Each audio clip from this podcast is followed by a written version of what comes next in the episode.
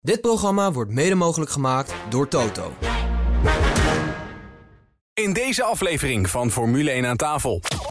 Begrijp dus dat het management uh, door wil zetten dat het voor de rechter komt. Het, management het oude Nick. management. Het hè? oude management. Het huidige management heeft er eigenlijk niks mee te maken. Nee. Behalve als er de sponsoring binnenkomt. Ja, dan kunnen ze zomaar de helft kwijt zijn. Ja, daar word je ook niet vrolijk van. Nee. Dit en nog veel meer in het komende half uur.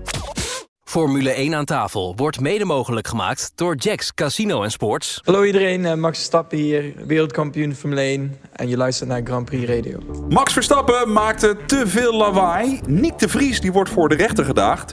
Frans aan tafel heeft alle achtergronden uit eh, eerste hand. Toto Wolf doet een opvallende uitspraak over Christian Horner. En we maken kans op de podcast Radio Ring. Hebben we keihard je hulp voor nodig, komen we ook op terug. Welkom bij aflevering 4, jaargang 5 van Nederlands grootste en meervoudige award-winning Formule 1 podcast. Vanuit de Harbor Club in Vinkenveen.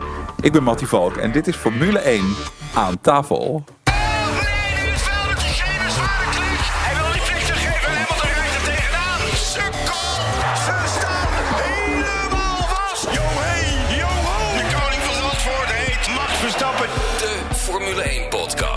Hij wil niet flexen geven en Hamilton rijdt tegenaan. Sukkel! Ze staan helemaal vast. Yo hey, yo ho! De koning van Zandvoort heet Max Verstappen. De Formule 1 podcast. Formule 1 aan tafel. Ja, voordat ik je ga introduceren aan onze gasten van vandaag. Eerst even een, eh, een shout-out naar een eh, regelmatige gast hier bij eh, F1 aan tafel. Michel Blekemolen. We kregen door dat Michel afgelopen week een pittig ongeluk heeft gehad. Hij is gewond geraakt bij, ja, we kunnen eigenlijk wel zeggen, een zwaar ski-ongeluk in Oostenrijk. Michel is aangeskiet, of eigenlijk aangesnowboard door een snowboarder. Resultaat is vier gebroken ribben, een geperforeerde long en een gebroken schouder. Echt wel, echt wel heftig. Michel ligt eh, momenteel in het eh, ziekenhuis in Oostenrijk. En vanuit hier eh, wensen we hem natuurlijk veel beterschap en een eh, spoedig herstel toe. Ben je, eh, snowboardt er hier nog iemand of niet? Nee, nee, maar ik zit me eigenlijk gelijk af te vragen hoe dat dan verzekeringstechnisch gezien. Kan je zo'n gast of dame aanklagen als je gewoon omvergeskiet bent? Interessant. Ja, dat is een goede, goed, eh, Dat lijkt mij toch goede gedachte. Of ben je dan zelf, zou je kunnen, kunnen zeggen... Ja. Nou, elk persoon heeft een wettelijke aansprakelijkheidsverzekering. Dat is eh, volgens mij verplicht. En eh, daar kun je dat dan op verhalen. Dus Ja. dan eh, kan de verzekering eh, dat aan Michel betalen. Ja. Dus eh, Nou, ja. Hoe dan ook, eh, in ieder geval veel, veel beterschap. veel met beterschap, ons. Michel. Je hoorde hem al even, hij is eh, producer en DJ, muziekdeskundige bij SBS Show News. En natuurlijk Formule 1 en Ferrari-liefhebber Ronald Molendijk. Ronald, eh, van harte welkom. Dank je. Wie is er eigenlijk een eh, grotere fan? Is dat eh, Jeroen van Inkel of eh, ben jij dat? Van Ferrari? Eh, oh, precies. Van Ferrari, dat is Ronald. Dan ben ik dat, ja. Oh ja? ja, ja, Ja, absoluut. ja, oké. Ik heb wel smaak. Gaan we zo beginnen. dan, dan gaan we nog heel even door eh, over, eh, over Ferrari. Want eh, Jeroen, Ferrari zegt 30 pk te gevo- gevonden te hebben voor de auto in komend seizoen. Ja, wat betekent dat? Dat ze illegaal zijn. Denk je niet? En eh, bij niet. ons Nederlands meest besproken teambaas en vaste gast bij F1 aan tafel, Frans Verschuur. Ehm, Frans, waarom heeft eh, Nick de Vries een probleem met eh, de komende rechtszaak? Om zo een seizoen te beginnen, dat is niet goed voor je, voor je geheel, je, om je heen. En eh, een hoop onrust, terwijl Nick echt rust moet hebben en zich vol moet concentreren op het aankomend seizoen, is dit gewoon niet goed voor hem. We komen daar zo meteen uitgebreid over te spreken. Maar eerst even Max Verstappen en de wereld van het grote geld. Ja, in eh, oktober reed eh, Max Verstappen op het eh, circuit van Imola voor een filmdag van Red Bull Racing. Dat deed hij twee dagen na het behalen van zijn tweede wereldtitel. Twee dagen na de Grand Prix van Japan dus. Daar reed hij in een eh, RB9. Dat is de wagen waarin Sebastian Vettel in 2013 zijn vierde wereldtitel pakte voor Red Bull. Maar omdat die wagen eh 2,4 liter V8 motor heeft, komt er veel meer geluid uit die bolide. Daardoor overschreed de Nederlander de geluidslimiet en krijgt het circuit, dat ook de Grand Prix van eh, Emilia-Romagna organiseert, een boete van, houdt u vast, 500 euro. Oeh, ja. ja. Het is wat. Zie je wel gewoon gelijk het verschil tussen landen zoals Italië en Nederland. Dat je bijvoorbeeld bij Assen, waar jarenlang een circuit heeft gelegen in the middle of nowhere, daar bouwen ze woonwijken heen. En als je daar nu een keer het toilet te hard doortrekt, heb je gelijk een boete van duizenden euro's. Ja, dat klopt. zo, ja. Ja. Mis je de sound van die, eh, van Ja. die motoren, Jeroen? Nou, ik wou net zeggen, ik vind het die 500 euro wel waard. ja, Jij legt het gewoon liever gewoon alvast Ja. neer, zodat we gewoon ons gang kunnen gaan. als we dan met z'n allen gewoon een beetje een potje maken, Ja. dan kan er gewoon een, een middag lang eh, met eh, dat soort motoren gereden worden. Ik, eh, ja, Ja, ik, ik vind eh, de, de oude sound van de Formule 1 motoren vind ik, vind ik erg mooi. Eigenlijk mooier dan wat we nu hebben. Maar het is nog steeds indrukwekkend. Voor iedereen eh, die net aan boord is in de wereld van de Formule 1, Ronald, leg het eens uit. Waarom was dat zoveel mooier? Los Eh, van dat het harder was. Nou ja, het was niet alleen harder, maar daardoor kon je ook als, als toeschouwer heel goed horen wat er aan de hand was. En ik heb wel bij de Ferrari-fabriek ge- ge- gestaan, bij de testbaan, eh, toen eh, daar Michael Schumacher daar een rondjes aan het knallen was. En ik kon precies horen van, hé, hij houdt hier zijn gas langer open. Of hij gaat daar eerder op het gas. Niet wetend of dat met versnellingen enzovoort te maken heeft, maar wel dat je denkt van, ah, je hoort het gelijk. En daarnaast, dat is gewoon heel simpel uitleggen, je hoort ook nog zoiets van, ik weet niet wat er in die motor gebeurt, maar dit moet kapot gaan of zo. En dat, en dat bleef maar gewoon gaan, toch? Ik vond dat zo... Er is maar Oh, één iemand gebeld. Oh, sorry. die dit eh, gewoon kan. ik dacht dat is gezet. de Inkelstein. Telefoon gewoon aan, prima. het is, eh, Het gebeurt op Radio 2 dan Het nooit. is jouw baas, eh, het is jouw baas Erland die belt. Dus eh, ik weet niet eh, of zoekt iemand voor vanavond eh, bij Shownieuws. voor alle duidelijkheid, ik heb geen baas. Oké, maar ehm, even terug. eh, de- ja, je, je hoorde dus van dit kan eigenlijk niet wat hier Nee, nee, gebeurt. nee, maar dat is, ik bedoel, het, het, het, de- mechanische eh, kunst van zo'n motorblok zo ja, tot aan de limiet brengen. Dat vond ik Ja. super indrukwekkend. Je had het net over het geluid. Als je nu in de, eh, het voorprogramma van de Formule 1 zit, de Porsche Supercup, als het precies zo heet. Daar zit echt geluid in. En je moet wel een beetje kalibreren als er dan ja, de Formule 1 langskomt. denk je, oh, dit is ook wel interessant, maar het is niet zo... Het is wel high-tech, zeg maar. Ja, ja, ja. Eh, over geluid gesproken, zometeen eh, spreken we weer, eh, spelen we weer Raad het Autogeluid. Wat wilde jij nog zeggen, Fons? Ja, je kunt het ook een beetje vergelijken tussen eh, eh, zo'n Ferrari die dan gilt. Tussen Duitse Kroes en iemand, een vrouw van het leger des Heils, wat het nu is. Dan het eh, grote nieuws van eh, afgelopen week. Afgelopen donderdag was er op uh, zijn zachts gezegd ja, opvallend nieuws over Niek de Vries.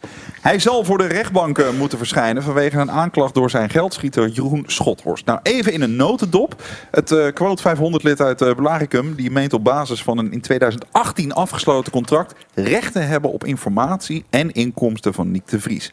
Zij zouden toen overeen zijn gekomen dat uh, deze Schothorst de helft van het salaris van de Vries zou krijgen als hij uiterlijk 2022 de F1 zou halen. Um, Frans, jij hebt eigenlijk informatie uit eerste hand hierover, want jij hebt uitgebreid gesproken met Jeroen Schothorst over deze hele kwestie. Ja, uh, Jeroen Schothorst. Uh, ik zal eerst bij het begin beginnen. Dat is altijd het makkelijkste. Eind 2016 liep het contract van uh, Nick de Vries bij McLaren af. Hij had toen eigenlijk geen funding meer om te racen. Ja. 2017 is hij gaan rijden voor Rapax en Race Engineering. Dat heeft zijn vader betaald. En dat is een aanzienlijk bedrag, kan ik je veronderstellen. Dat is echt richting 8 tot een miljoen. Ja. Ik denk dat Dus heel ja. veel mensen dat al niet weten, maar dat Nee. dien je zelf te betalen. Dat, dat moet je dan betalen, want je hebt nog niks gepresteerd. En normale partijen, als je voor McLaren of, of Mercedes rijdt, betalen die dat zitje om jou, omdat ze denken dat ze jou in de toekomst in de Formule 1 krijgen. Frans, even voor duidelijkheid, maar in, in, en in welke klasse rij je dan voor de miljoen? Wat, wat- is dat dan? Dat is eh, een Formule 2. Wauw. En daar is hij in 2017 in begonnen voor Rapax en Engineer. Is hij zevende geworden in het kampioenschap. Nou, dat is niet dat ze zeggen op, op de stoep staan om hem eh, weer het jaar erop erin te zetten. Toen moest hij dus ergens heen. En toen heeft de firma Investrand, die heeft zich eh, als een soort risico-investering. En die meneer eh, Schothorst, die dan vertegenwoordigt dat bedrijf, die hebben daar een risico-investering in gemaakt. Oké, wij, wij denken dat jij misschien wel in de Formule 1 komt. En wij gaan in jou investeren. Nou, dat was 2018. Toen heeft hij bij Prema gereden.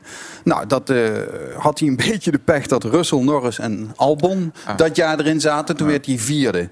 Maar ja, vierde was niet zo heel verkeerd. En eh, die investering was dus eigenlijk, ja, hij zat nog steeds niet in de Formule 1, want die andere drie die gingen voor en er was niet zoveel plek.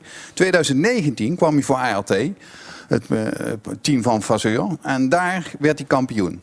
Maar dat jaar was zijn collega Mazepin en nog een paar van dat soort jongens. Dus dat is niet het, het level Russell Norris eh, Albon. En die hadden wel hele diep, diepe zakken. Mazepin. Ja, Gewoon geld. Ja, Dus die zaten, maar ART, ART en Prema waren topteams. En dus daarom is het ook wel eh, dat hij toen kampioen werd na het derde jaar in de Formule 2. Je moet het ook zien als je niet het eerste jaar gelijk bij de Formule 1 bij de eerste twee, drie zit. Maar hij was het eerste jaar zevende. Dan ben je al niet een supertalent, maar een talent. Oké. Dus hij moest in 2019 had hij dus bij, kampioen, maar nog geen plek. Want Mazepin die kocht zich natuurlijk in. En hij had geen plek in de Formule 1. 2020 Formule 1. E gereden en, en, en kampioen en dat soort dingen allemaal. Niet zo heel belangrijk. Nu, in één keer, werd hij dus door de firma Investrand eh, opgepakt, zeg maar, van hey, dat hij er toch kon rijden. Maar wat is nu eigenlijk, wie is de firma Investrand? Investrand is eh, een firma die eh, risico-investeringen neemt. Onder andere hebben die Guido van der Garde gesteund in het project bij de Formule 1. Guido werd bijna een oor aangenaaid bij Sauber. Ja, weet ik nog. En stond ook met zijn helm klaar Ja. in, in Canada, volgens En- mij. Nee, ja. kan- nee Australië. Australië, begin van het seizoen. waren er ja. opeens van het twee. seizoen. Ja, Ja. Dus eigenlijk was Guido daar 20 miljoen kwijt. Maar de firma Investrand die had zo'n contract met Sauber gemaakt dat Guido moest rijden. Ai, dat ging niet, want die hadden ook, eh, even kijken, wie hadden ze toen? Eh, eh, Ericsson hadden ze gecontracteerd. Dus hadden ze eigenlijk de- best wel veel mensen in één autootje zitten. Dus dat werd hem niet. dus dat is toen afgekocht. En door eh Sauber en door eh, eh, de, de toenmalige baas van de Formule 1, eh, Bernie Ecclestone. Die hebben dat toen afgekocht, waardoor het schandaal niet zo was dat eh, daar die auto's van de grid afgetakeld werden Juist. en door de deurwaarder mee naar huis genomen werden. maar dat wil wel zeggen dat de firma Inverstrand best wel een goed contract had. Want als jij met de Formule Ja. 1 dat weet los te krijgen, nou dan ben je niet een pannenkoek of de eerste beste. Nee. eh, Dus jij zegt, ze weten waar ze het over hebben. Ze hebben een goed track record als het gaat om contracten in de Formule 1. Ja, daar hebben ze echt. En ik kan dat vanuit mezelf nog een keer beamen. Ik had in 2016 een uh, akkefietje voor mij doen heel veel geld met Abit de Boel. En daar heeft de firma in verstand ook eh, keurig netjes voor mij opgelost zonder Ja. enig van. Ja. Het is een risico-investering, want wie gaat er nog eens een keertje eh, zeg maar, in dat geld in investeren in iemand in de hoop dat hij in de Formule 1 komt? Dus nou, als er dan na verloop van tijd wel door geluk en door allerlei omstandigheden Nick wel in die Formule 1 gaan komen, Ja. dan is het natuurlijk ook logisch dat die firma het, het, het makkelijk- maximale eruit gaat halen. Moet ik zeggen dat het, eh, het persbericht wat ik lees, is wel een persbericht van een advocaat van Nick de Vries en niet een algemeen persbericht. Oké, nu is er Daar zit een beetje een, een, een issue, want diezelfde advocaat zei dat Schothorst graag ambieert manager van, van eh, Nick de Vries te worden. Nou, als die meneer Schothorst iets wil, is het niet manager worden van een of andere coureur. Precies. Dit is, dit is in aanloop naar een zaak die nu dient. Want eigenlijk de zin waar het allemaal om gaat... is in de overeenkomst zou worden eh, vastgelegd... of staat erin, zou erin staan... dat de lening zou worden kwijtgescholden... als hij in 2022 nog steeds geen Formule 1 racer zou zijn. Kijk. En dan maakt eh, op dat moment Schothorst geen aanspraak... op de helft van de verdiensten... eh, die Niek eventueel in 2023 zou gaan verdienen. Juist, en daar zit juist het verschil. Hetgene wat, jullie, wat jij nu zegt, is een verhaal wat door de persbericht door de advocaat van Nick de Vries naar buiten is toegebracht. Oké, dus zij zeggen deze zin staat erin. Ja, en eh, hier verschillen ze dus van mening over de overeenkomst destijds aangegaan met Investrand. Juist. Die zegt nee, we hebben een andere eh, visie daarop, die wij in de rechtszaak naar voren toe brengen. En niet hetgene wat jullie zeggen, dat die het contract moest hebben. Ja. Want stel dat deze zin er niet in staat, dan zeggen zij dus eigenlijk voor alle verdiensten die Niek de Vries nu en in de toekomst nog krijgt bij Formule 1, willen wij 50%. Ja, of een ander procent. Maar, dat, het maar we delen mee in de precies. opbrengsten van Niek de Vries Ja. binnen de Formule 1. En het jammere vind ik dat, dat eh, de Vries, eh, waarvan ik eh, dus mijn mening veranderd heb. Want ik wil hem graag in de Formule 1 hebben. Zeker na zijn interview bij Renze. Ja. Waarin ik vond dat hij daar heel goed terugkwam van hetgene zijn arrogante houding die hij altijd had. Dus hij werd een soort mens weer. Ja. Dus in dat opzicht was ik wel positief. Vind ik dit heel jammer voor hem. En ik weet zeker dat, dat Schothorst dit ook jammer vindt en de firma Investrand. Waarom? Omdat het racers zijn. Maar als je eenmaal een risico-investering doet, ik ga naar het casino, dan zet ik eh 1000 euro op, op 16. Nou, Ja. de kans dat ik dat win, heb ik ook bijna niet. Nou, de kans dat Nick de Vries in de Formule 1 komt, is er ook niet. En als je dan 16 hebt, Ja. dan moet je wel uitbetaald worden. Maar dit is even vanuit het perspectief van Schothorst, hè, voor de duidelijkheid. Ja, ja. Want Nick- de Vries en eh, zeg maar, aan zijn kant staan ze er gewoon anders in. Ja, Ehm, maar dat- die staan daar natuurlijk anders in. Maar ik had als de Vries zijnde, als ik toch om tafel ga zitten... mede omdat ik weet dat dit dus 20 miljoen weggehaald hebben bij Sauber... dan ben je geen pannenkoek als, als, als eh, investeerder. Dus dan zeg ik, ga om tafel zitten en maak het af. Ja. Maar het huidige management van, van de Vries, die wil dit hard spelen. Ja, en ik denk dat de manager die Nick nu heeft... het niet zo hard wil spelen. Die denkt, wat een trammeland. Want we gaan een seizoen beginnen. Voordat er iets beginnen, is er al alleen al uh, trammeland omheen. Waardoor sponsors zeggen, ik vind het allemaal niet zo heel top. Maar ik weet zeker dat de oude investeerden, dus in dit opzicht... Uh, die hadden dan toch bij uh, de firma Investrand eromheen moeten gaan zitten. Hoe, hoe kunnen we hier uitkomen als het maar niet in de publiciteit komt? Maar de advocaat van de Vries, die speelt het hard. Dus, Ronald, ja. jij, snuift, neem het allemaal in je op. Wat, wat, wat is je eerste gedachte als je dit zo hoort, dit verhaal? Want het is een complex en... nee, het valt wel mee. Het, het, voorkomen beter dan, dan genezen. Zo simpel is het eigenlijk. En volledig eens met de, met de conclusie van Frans.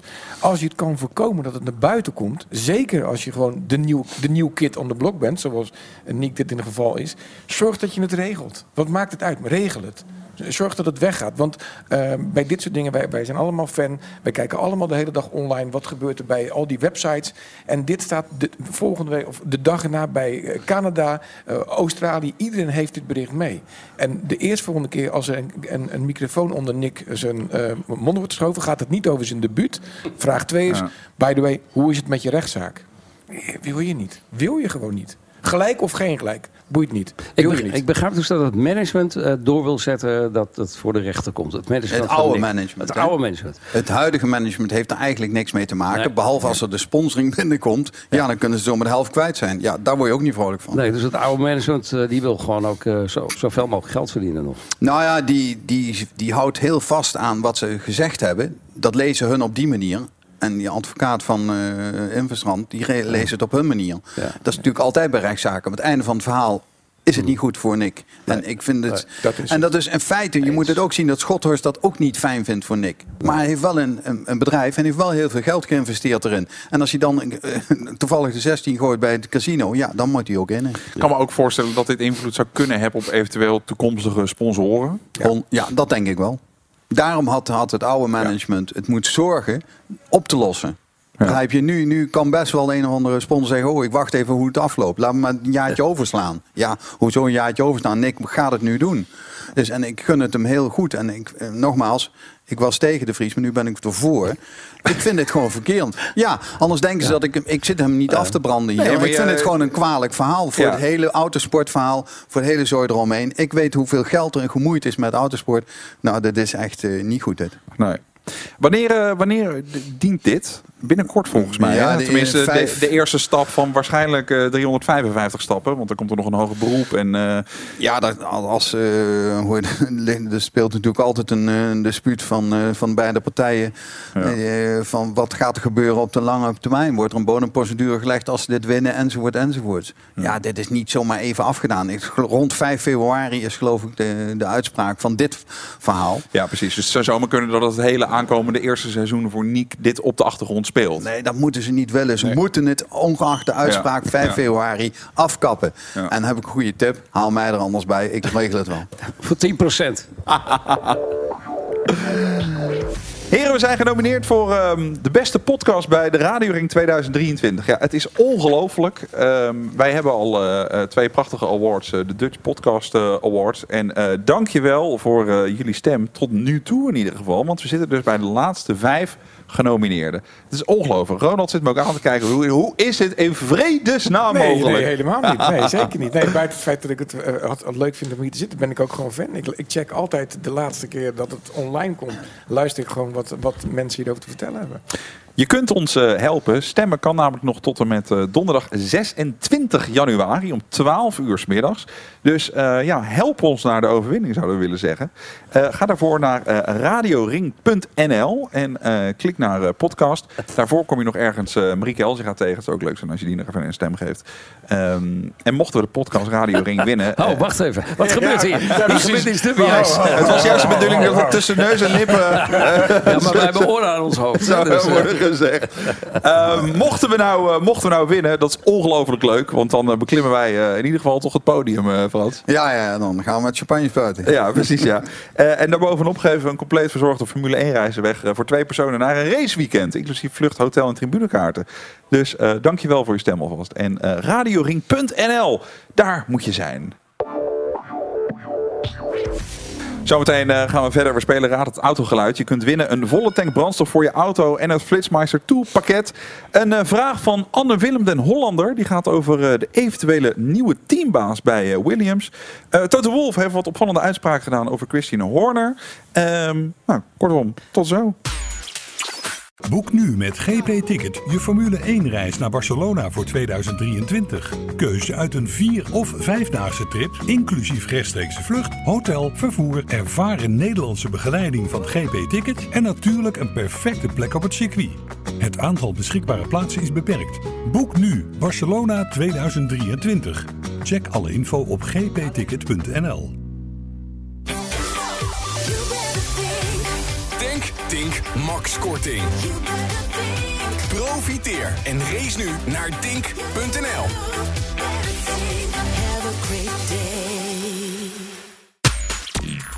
Welkom terug bij Nederlands grootste Formule 1 podcast. Dit is Formule 1 aan tafel. Er is een vraag binnengekomen, heren, van een luisteraar. Deze week eh, is het van eh, Anne Willem den Hollander via het mailadres f1 aan tafel. Die zegt, de heren, onder eh, Joost Capito heeft Williams voor, de, voor het eerst wat vaker punten bij elkaar gesprokkeld. Persoonlijk vind ik het dan ook jammer dat hij eh, inmiddels vertrokken is als teambaas en CEO bij Williams. Wie zou volgens jullie de teambaas moeten zijn om hem eh, op te volgen? En eh, ja, dat die behaalde punten een succesvervolg krijgen eigenlijk bij, bij Williams. Of ze misschien zelfs naar de middenmoot te tillen. Ja, ze hebben Ja. al een nieuwe teambaas. Hè? Ja, De nieuwe teambaas is de man van Mercedes. Die wordt teambaas bij Williams. ja. Maar die heeft niet een te benijden job. Om dat zo te zeggen. Want ja, je kunt wel teambaas worden, maar je moet het toch doen met een team. Vandaag het woord teambaas. Ja. En, eh, dus, en daar zit het probleem. De, wie- wie van de goede jongens wil bij Williams gaan werken? Dat is natuurlijk het hele verhaal. Je kunt morgen, ja. dan zul je met gigantische salarissen moeten gaan smijten. Nou, ik weet dat de investeringsmaatschappij in Williams eh, ook niet eh, tot, tot een hemel groeit. Want die zijn ook echt gekocht, zeg maar. Dat bedrijf hebben ze gekocht om winst te maken. Ja. Maar eh, ik, ik hem benijd. Dit is wel een hele goeie. Dat is de, de, de man van Mercedes die eh, de tactiek en, en, en al die dingen deed. Dus die weet er echt wel wat van. Mercedes heeft natuurlijk ook een beetje wat nog met Red Bull. Ik weet niet zelfs of Toto Wolff nog aandelen heeft bij Williams. Dat was vroeger wel. Ja, volgens mij nog een klein beetje. Ja, dus dat is, er zit wel een klik tussen die twee. Ja. Maar ja, ik denk dat ze het beste... eh, als ik Williams investeringsmaatschappij zou zijn... zou ik het verkopen aan, eh, aan Andretti. Ik zat eh, te denken aan eh, Elon Musk. Die kan eh, veel geld erin pompen. Dat heeft hij. En hij kan eh, de publieke opinie beïnvloeden. Door eh, de juiste dingen via Twitter eh, door te laten. Als je, Ah, maar, ja. als je maar niet helemaal elektrisch maakt dan dat ding. Dan wordt het niks. Blijven nog even, bij eh, Mercedes. Want eh, Toto Wolff heeft in een interview eh, met The Times een aantal uitlatingen gedaan over Christian Horner. Nou, dat waren niet echt complimenteuze uitspraken. Hij zegt: Ik ben in zijn hoofd gekropen. De beste man is geobsedeerd. Iedere seconde die ik over Horner praat, verspil ik wat tijd van mijn leven. Nou, hij refereert wederom naar de beslissing van het seizoen 2021, waarbij Max Verstappen volgens eh, Toto Wolff door een beslissing van een toenmalig wedstrijdleider, ene Michael Masi, wereldkampioen werd. Eh, hij zegt, eh, de FIA heeft die persoon uit zijn functie gezet, want het was een eh, menselijke fout. Maar dat ligt nu achter ons. Ik denk er nog vaak aan terug, maar niet met woede. Het is gewoon onbegrijpelijk hoe dit is gebeurd, was getekend Toto Wolff. En zo grappig dat hij er dus weer over begint. Ja. Het is echt een soort van... Ja. Kijk, mijn echtscheiding ligt volledig achter me, maar ik vind het wel echt een heel nare vrouw. Dat is wat hij de hele tijd dus gewoon zegt. En had je nog een andere vraag? Nee, ik heb nog wel heel graag weten hoe je nu woont. Ik woon nu heel fijn, maar gelukkig wel los van mijn ex-vrouw. Want dat een verschrikking. echt vreselijk. Ja, ja, ja, Deze ja, man ja, ja, is echt ja. een verschrikking. Er is heel veel frustratie. Ja, er. zoveel frustratie. En constant maar blijven terugkomen op. En ik vind ook echt daadwerkelijk dat je daarmee de capaciteiten van Max Verstappen, maar ook het team gewoon constant downplayt. Ja. Het is, een- het is een beetje de omgekeerde wereld van whitewashing. Het is de hele tijd zeggen van, joh, het is te gek, je bent wel kampioen geworden. Maar ja, wel door. Dat, dat is gewoon niet waar. Nee. Dat is gewoon niet waar. Het is een Oostenrijker, hè? Slechte verliezers. Eh, wat,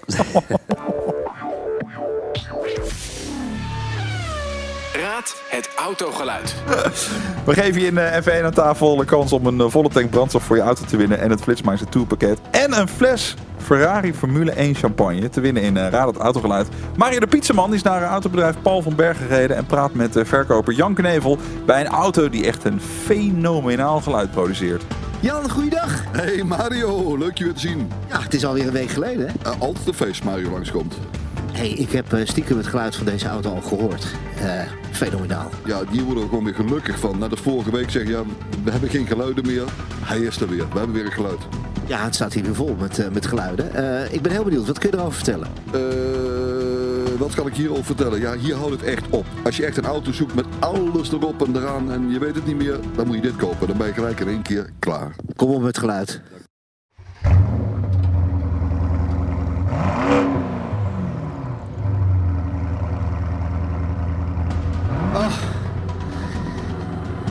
Auto-orgasme. Heerlijk, hè? Ja, daar word je zo blij van. Hij praat gewoon weer tegen je. Gewoon, ja, zo moet het wezen, Mario. Waar vinden we deze auto? Deze vinden we op www.paulvanbergen.nl. Ja, daar vind je hem wel. Ja, weet je welke auto je zojuist het geluid hoorde? Stuur je antwoord naar F1 aan tafel. grandprixradio.nl. Winnaar van vorige week is Maggie van der Heijden.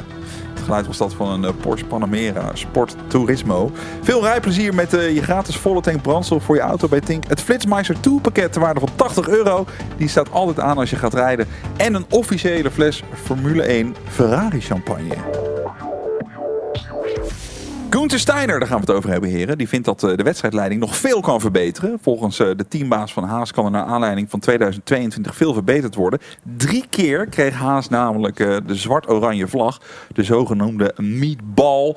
Ja, dan heeft een wagen een technisch mankement en moet het van de wedstrijdleiding worden opgelost. Haas kreeg die vlag voor loshangende onderdelen. Niet iedereen kreeg gedurende het seizoen die vlag. Want bijvoorbeeld Alonso die mocht met loshangende onderdelen doorrijden in de Grand Prix van Amerika, weet u nog. Zijn spiegel brak af. Uh, Haas diende protest in omdat er niks mee gedaan werd. Alonso werd bestraft, maar die straf werd later weer teruggedraaid. Omdat Alpine protest had ingediend dat Haas te laat was geweest met een protest. Jade, jade, jade.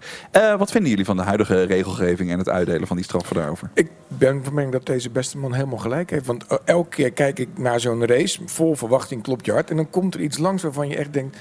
Uh, uh, want, want de ene keer is het van je gaat van de baan aan, je, je haalt iemand in. En de andere keer zie je hetzelfde. Dat wordt niet bestraft, dan weer wel bestraft. En met dit specifieke geval, met die spiegel van Alonso, zaten we er allemaal te kijken. Zo, ah, die krijgt straf. Nee, niet. Oh nee, wel. Ik word daar gek van. Ja. Het is gewoon, het, zorg dat er gewoon een heel simpel boekje is.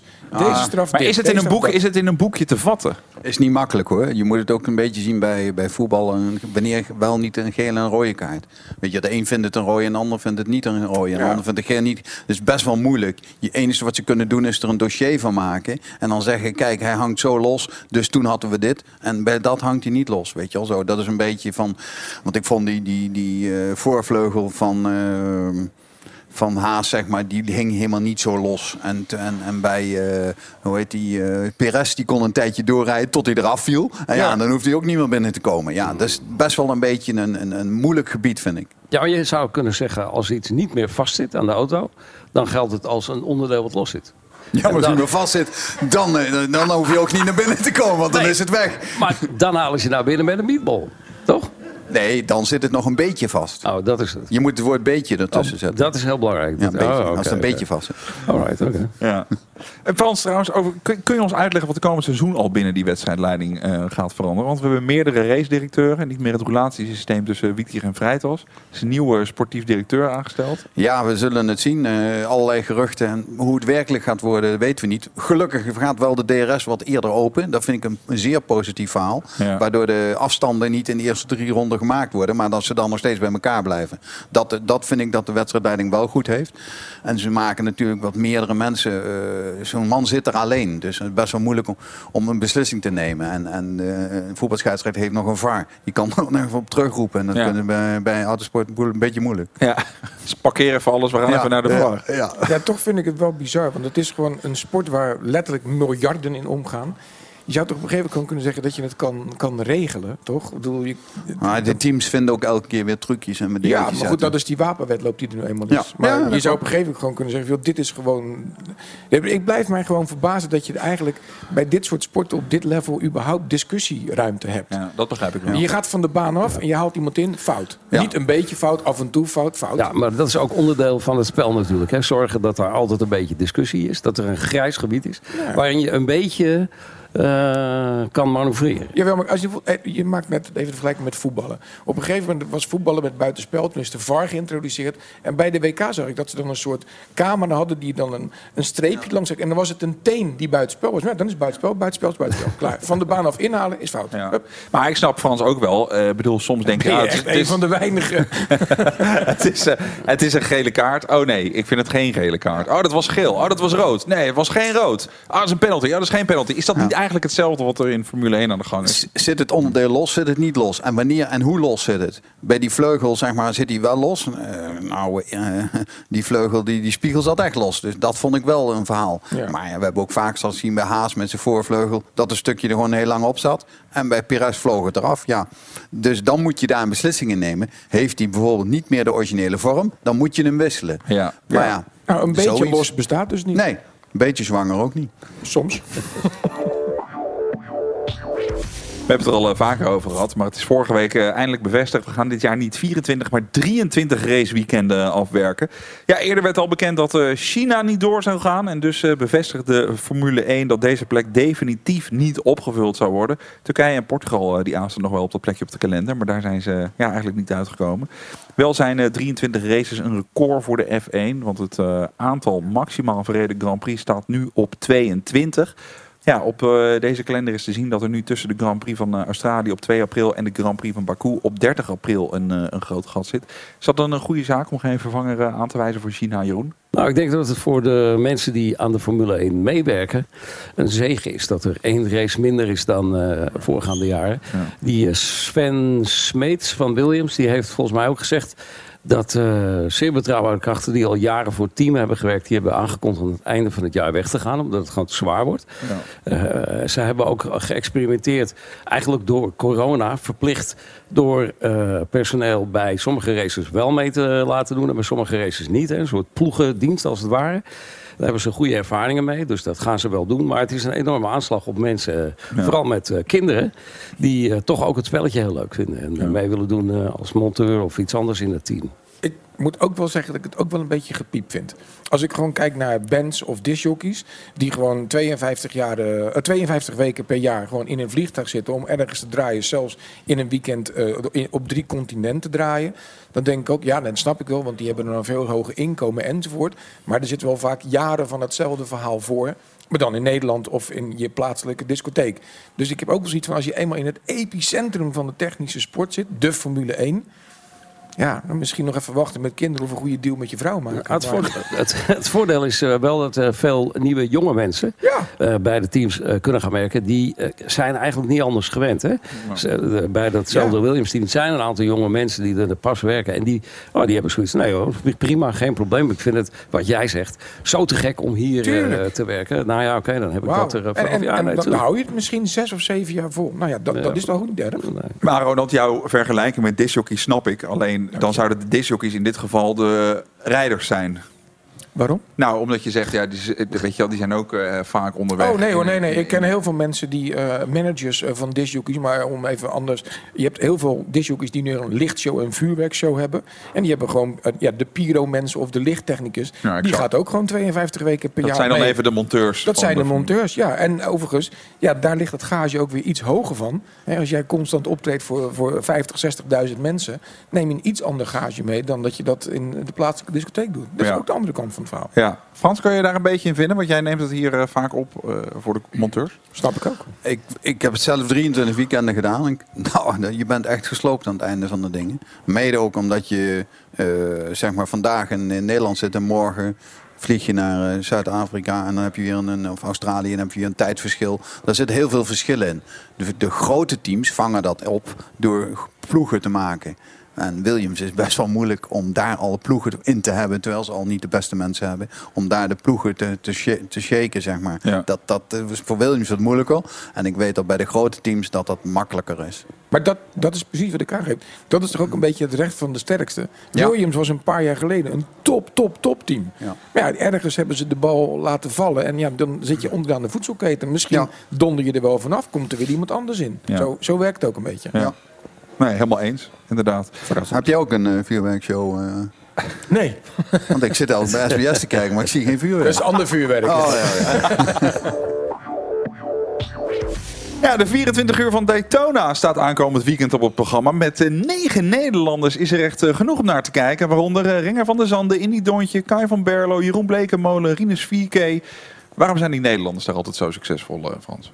En Europeanen überhaupt zijn, zijn gewoon goede racers, zeker op lange afstandsgebied. Dan, eh, daar, daar zijn ze eigenlijk beter als de Amerikanen, die zijn er niet zo gewend. En dan halen ze deze jongens erbij. Er zitten best wel wat fabriekrijders bij hoor. Eh, Van der Zand heeft een perfect contract bij Cadillac. En eh, ja, Blekemolen heeft het al zo lang gedaan. Dat is gewoon een vaste... Ja, moet ik zeggen, die worden ingehuurd door mensen met veel geld. Want dan weten ze, Ja. hebben ze één factor zeker. Die rijdt geen schade en die komt aan. Ja. Is het ook zo eh, dat ik realiseerde me laatst dat in, bij eh, de, de, de Indy, daar rijden ze toch ook bijvoorbeeld niet in de regen. Dan wordt het Ja, toch gewoon. dat klopt. Ja, dat ik denk dat dat ook misschien wel de basis is waar je het over hebt. Dat Europese coureurs, ja, die rijden ook gewoon in sneeuw. Ik bedoel, eh, knallen maar, toch? Ga gewoon Ja, dat door. klopt. Ja, Ja. Dat weet, daar komt de term eh raincheck vandaan. Eh, als dat aan een sportevenement niet doorgaat vanwege de regen, dan krijg je een raincheck als je weggaat. En dan kun je met die raincheck kun je dan de volgende keer weer bij het sportevenement binnenkomen. Je hoort ze toch wel eens, ah, take a raincheck on that. Daar komt eh, dat vandaan, dat ze dus onder andere niet eh autoracen in de regen. Nog nooit van gehoord. Ik had Nee, van de je week leert nog eens geleerd wat, waar de term pole ja. position vandaan kwam. Wist ik eigenlijk ook niet. Nee. Leg het ons uit. Nou, doordat je dan dichtst bij de paal stond waar de posities eh, op staan. Nou, ik word dit ik ook echt. echt... ja. ik, ik heb jarenlang Binnen een minuut zoveel slimmer Kom geworden. zo Ja, dit langs van pole position. po- Weet je, wat is vroeger die paal? En daar staat dus op waar je dus in de race ligt. De pole position. Finish? Weet je wat dat betekent? Gisteravond wel, maar vertel. We stoppen ermee. Ik heb nog een vraag. Weet jij waar de babytjes eh, vandaan komen? Of kun je dat ook... eh, Laat nu we toch bezig zijn. 24 uur van Daytona is vanaf eh, zaterdagmiddag live te volgen bij Ziggo Sport. Met onder andere commentaar van Grand Prix Radio's Rob Steltman en Olaf Mol. Ja, heren, tot zover eh, deze podcast. Ik wil jullie eh, hartelijk danken voor jullie eh, aanwezigheid. Jullie krijgen van mij een officiële Formule 1 Ferrari Trento Doc. Mee naar huis? Wauw, ik heb er al drie. Ja, Ja, dus één voor nummer één, één voor nummer twee, één voor nummer drie. maar even een recensie. Ehm, ja, ik, ben, ik drink helemaal geen alcohol meer. Dus eh, het is meer voor mijn gasten. Maar die waren zeer tevreden. Oké, Ja. oké. Nou goed, de gasten gaan tevreden naar huis als je dit, eh, dit aanbiedt. Volgende week zijn wij er weer. Dan onder andere met eh, Rob van Zomeren en Olaf Mol. Dit was Formule 1 aan tafel. Redactie in handen van Sjaak Beumer en Koen Bakker. Vormgeving en montage Marnix Westhuis. Ondertussen wordt hier de tent al afgebroken. Draaiboek en productie Mario de Pizzaman. Ik ben Mattie Valk. Tot volgende week. En blijf nog even hangen voor de bonus. De Formule 1 podcast. Formule 1 aan tafel. Moedig Max ook in 2023 samen met de Orange Army live aan. Vanaf de officiële Max Verstappen tribunes. Naast de welbekende tribunes op de circuits in Oostenrijk en België... is het aanbod bij Verstappen.com uitgebreid met de Grand Prix van Spanje. Er is een gelimiteerd aantal stoelen beschikbaar, dus boek snel je tickets. Verstappen.com is het enige en officiële verkoopkanaal van tickets voor de Max Verstappen tribunes. We zitten in de Harbor Club in eh, Vinkenveen. Tim heeft weer allerlei eh lekkernijen op tafel gezet. Eh, Tim, wat staat hier? Nou, we beginnen met de favoriet, de bitterballen. Dan gaan we daarna door naar de salmon miso, geglaceerd met honing miso en daarbij een eh sriracha beurre blanc. Daarnaast hebben wij de sushi, de Peking duck maki roll met wat uh, hoisin saus en wasabi dus die in de rolls verpakken. En daarnaast hebben wij de spicy tuna maki rolls met rode miso en uh, pittige tonijntentaar erin. Daarnaast hebben wij een nieuwe op de kaart. Dat is de skirt steak salad. Dus een uh, Aziatische salade met sesamdressing. En daarnaast hebben wij skirt steak met samyang saus erbij. En dan als laatste hebben wij de vegetarische avocado taco's met pico de gallo en vers gesneden babyspinazie. Het ziet er uh, waanzinnig uit, dankjewel Tim. Misschien nu ik dit geleerd heb, kan ik een keer mee gaan doen aan de slimste. Want ik durf, ik durf nog ja te zeggen. ben je er ooit voor gevraagd, Ronald? Nee. nee. Jij, Jeroen? Nee, de, wel de voor slimste? een aantal, aantal andere programma's. In de microfoon uh, graag. Jezus, dit is dus een radio Ongelooflijk. Nee, nu zien ja. mensen ook eens waar wij mee moeten werken. heb je ooit, uh, ben je ooit gevraagd voor de slimste? Ik, heb, ik ben uh, één keer uh, heb ik meegedaan. Eén aflevering. Oh? Ja. En dat is meestal geen goed teken. Ja.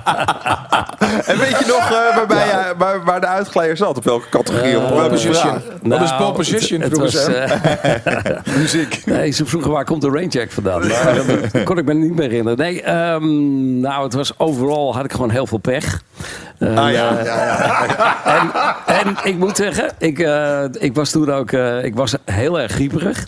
En, eh, ja, en ze hebben dus- het beste hebben ze eruit geknipt. Denk eh, ik ook nog, of Nou, niet? het is wel zo. Ik weet niet of je dat weet. Maar bij de slimste mens, eh, wat je op tv te zien krijgt... is maar 30% van wat er allemaal daar plaats heeft gevonden en is opgenomen. Is bij de meeste pornofilms ook. Heb ik gehoord. Van andere mensen. Ik zie nu Maarten van Rossum in een pornofilm. dat wil je volgens mij ook niet. Let op. Alle gebruik van hetgeen in deze podcast F1 aan tafel wordt opgemerkt is ongeoorloofd. Zonder expliciete schriftelijke toestemming ter zake verkregen van Grand Prix Radio. Met inachtneming van een duidelijke, deugdelijke bronvermelding met link.